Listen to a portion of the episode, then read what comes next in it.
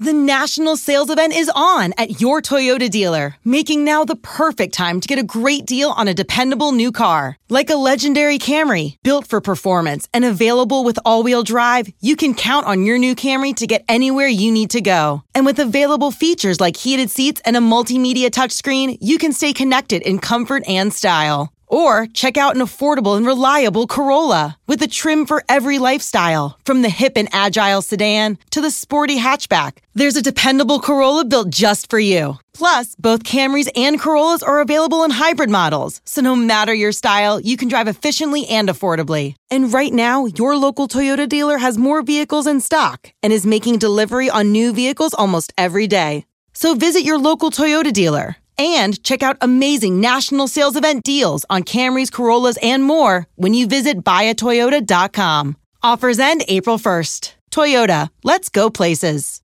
Let Tend Dental make your dream smile a reality. We offer a variety of top rated treatments, including Invisalign aligners. And for a limited time, Tend is offering $750 off orthodontic treatments. Offer valid through January 31st, so don't wait. Visit hellotend.com slash sale. That's hello, T-E-N-D dot com slash sale. And book your free consult today. Passion, drive, and patience. What brings home the winning trophy is also what keeps your ride or die alive. eBay Motors has everything you need to maintain your vehicle and level it up to peak performance. From superchargers, roof racks, exhaust kits, LED headlights, and more. Whether you're into speed, power, or style, eBay Motors has got you covered. With over 122 million parts for your number one ride or die, you'll always find exactly what you're looking for. And with eBay Guaranteed Fit, your part is guaranteed to fit your ride every time or your money back. Because with eBay Motors, you're burning rubber, not cash. With all the parts you need at the prices you want, it's easy to turn your car into the MVP and bring home that win. Keep your ride or die alive at ebaymotors.com. Eligible items only. Exclusions apply. What is going on, everybody? It is Mike Kadlick here for WEEI and for Audacy Sports, back with another edition of the Six Rings and Football Things podcast, presented by FanDuel, America's number one sports book. Make every moment more over at FanDuel. We're back. It's Wednesday. It's Wednesday stat day. We're back to talk about the numbers that help tell the story of the Patriots game from this past weekend, a 20 to 17 loss to the Las Vegas Raiders out in Sin City on Sunday. A game where um, I would say the Patriots looked a little bit more competitive than they have uh, over the last couple games. Obviously, they had lost their last two matchups by a combined total of 72 to 3. So um, the fact that it was a one possession game sort of speaks for itself.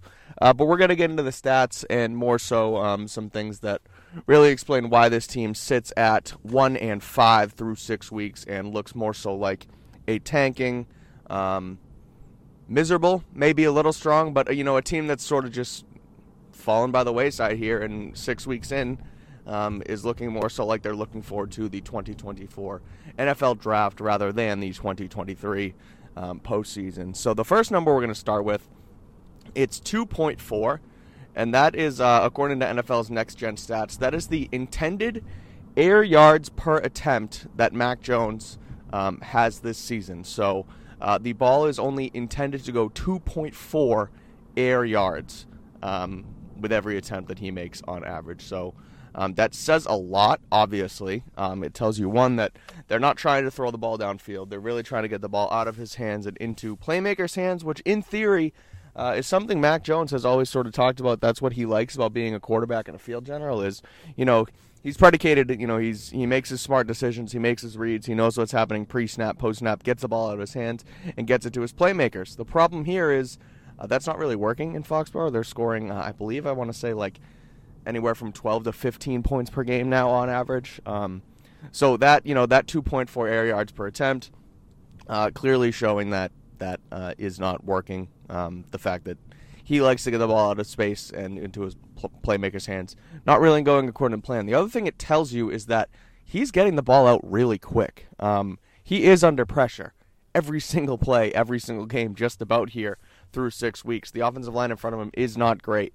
Uh, it starts and it ends with the offensive line, not only in New England, but in football in general. And that's sort of my working theory, working um, prognosis, if you will, over uh, the last six weeks in New England, but also really this weekend, I I sort of took a, a bigger picture approach to it. And I talked about it on here. I talked about it on some other podcasts.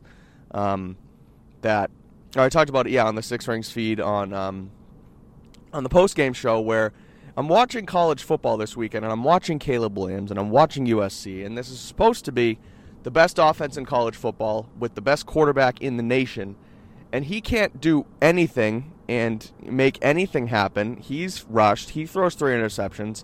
He's running around with a chick like a chicken with his head cut off because USC's uh, front five can't block up Notre Dame's front seven, and uh, he's toast. And so when the best quarterback in the nation can't even do it without a good offensive line in front of him, how is Mac Jones supposed to be able to do it? And I know that there's a lot of these people talk about, you know, Mac apologists and guys who just apologize for everything Mac Jones. And I maybe I've sort of been lumped, lumped into that a little bit, but look, he hasn't been great and he's been making some poor decisions. But it all, you know, this decline of Mac Jones's play starts with the offensive line in front of him, and it just goes to show it with again this 2.4 yards per attempt um, total air yards according to NFL's next gen stats. So, uh, getting back into that, I just want to loop some more numbers.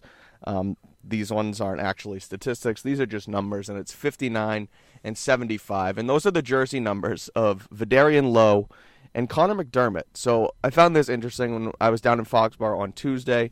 There's a new number 75 on the field for the Patriots, and it was Connor McDermott, the player who was here in camp, who the Patriots re signed this offseason.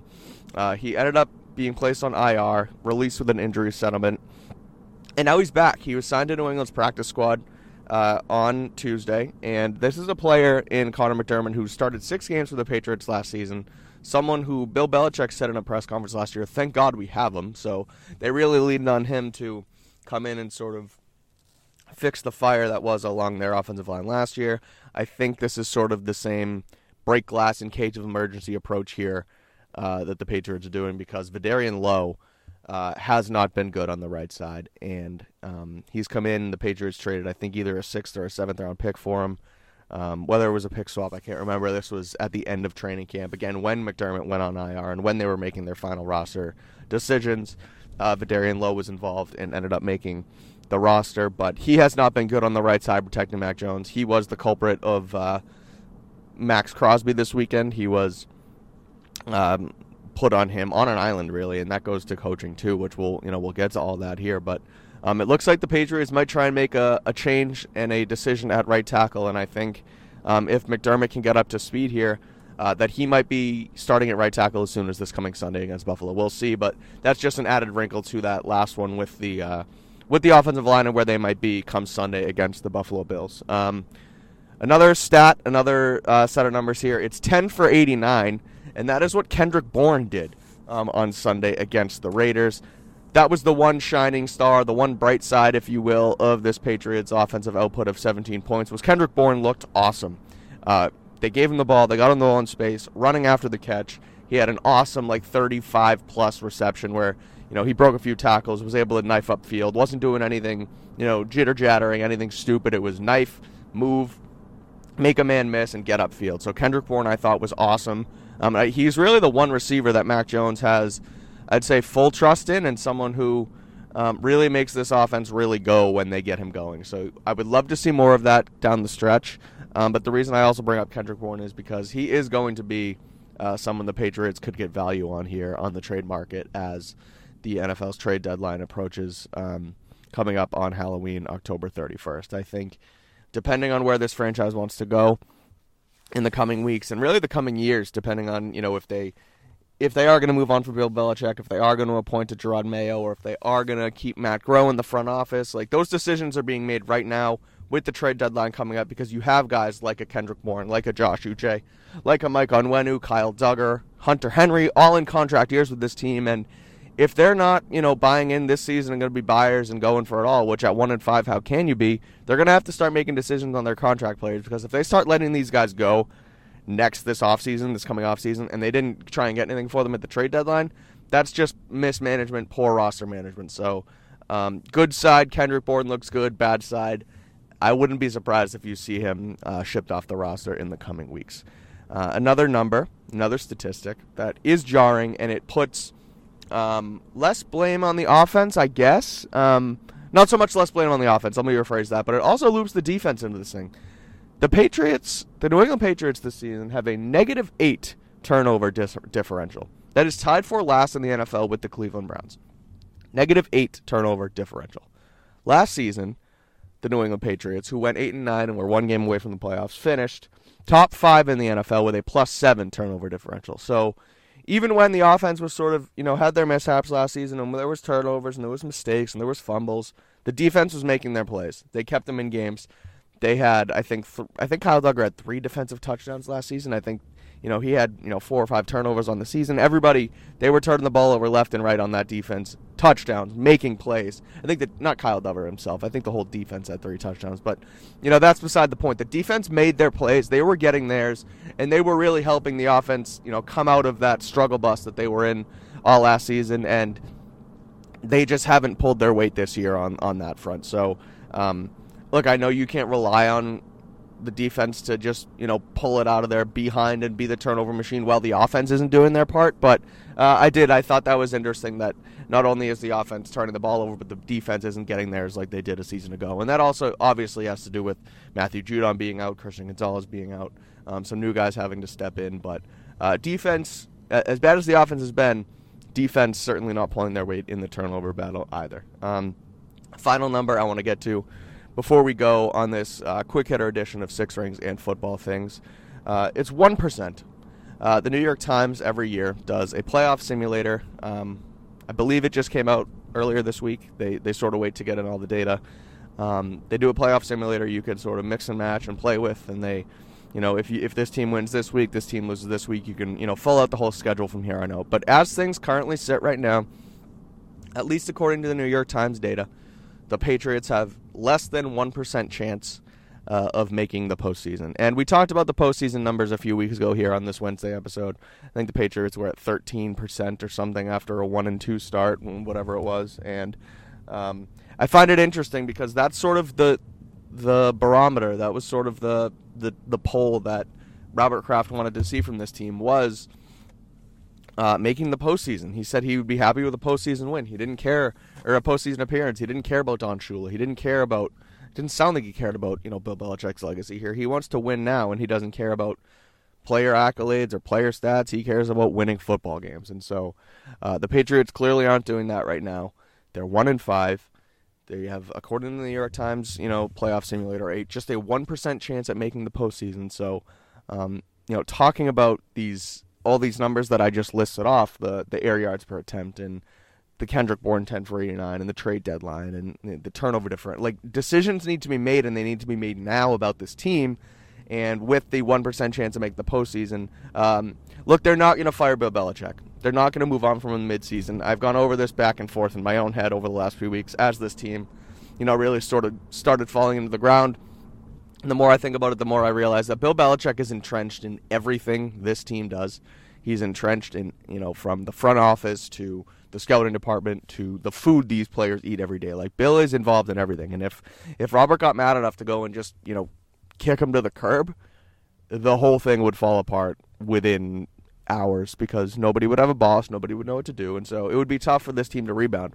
I think that when a decision is made and when something is figured out on the future of this franchise, it's going to have to be mutual. It's going to have to be um, relatively friendly, if you will, and uh, they're going to have to make it happen. Uh, and there's going to be layers to it. So I think those that process is probably already putting into place, considering they're one and five, and you know, it looks like Belichick has sort of you know lost his way here a little bit. And I don't think that's a hot take anymore. I think we've seen it um, over the last three weeks on the football field. So uh, again, one percent chance to make it in the postseason tells me that uh, things are going to be starting to turn down at one point place. So, again, 1% chance of making the postseason, a negative 8 turnover differential this year, which is tied for last in the NFL. Um, a quick 10 for 89 stat line from Kendrick Bourne in Vegas this weekend that sort of doesn't maybe bode well for his future here as a Patriot because he is going to be a candidate at the trade deadline. Um, 59 and 75, the jersey numbers of Vederian Lowe and Connor McDermott. Looks like they're going to be making a switch on the offensive line. Um, Potentially because, among many things, the Patriots are currently only intending 2.4 air yards per attempt. um, on the season. So a lot to fix, a lot to get to. Uh, even though they're one and five, a lot to cover with the rest of this Patriot season moving forward, and we'll have you covered for it all here on the Six Rings and Football Things podcast for again WEEI 2400 Sports and for Audacy Sports. So uh, I am Mike Kadlick. That is it for this episode. Uh, we'll be back with you tomorrow for a Six Rings preview of the Patriots and Buffalo Bills game. We'll have you just about every day here on the feed, so make sure you rate, review, and subscribe to all things Patriots here on the Six Rings and Football Things podcast. We're powered by FanDuel. Make every moment more. Um, and again, hopefully this thing turns around a little bit. But if not, read my column that I posted yesterday on WEEI.com about all the things that you can look forward to for the rest of this Patriots season. So until tomorrow, be well, and thanks for listening. Presented by T Mobile, the official wireless partner of Audacy Sports. With an awesome network and great savings, there's never been a better time to join T Mobile. Visit your neighborhood store to make the switch today.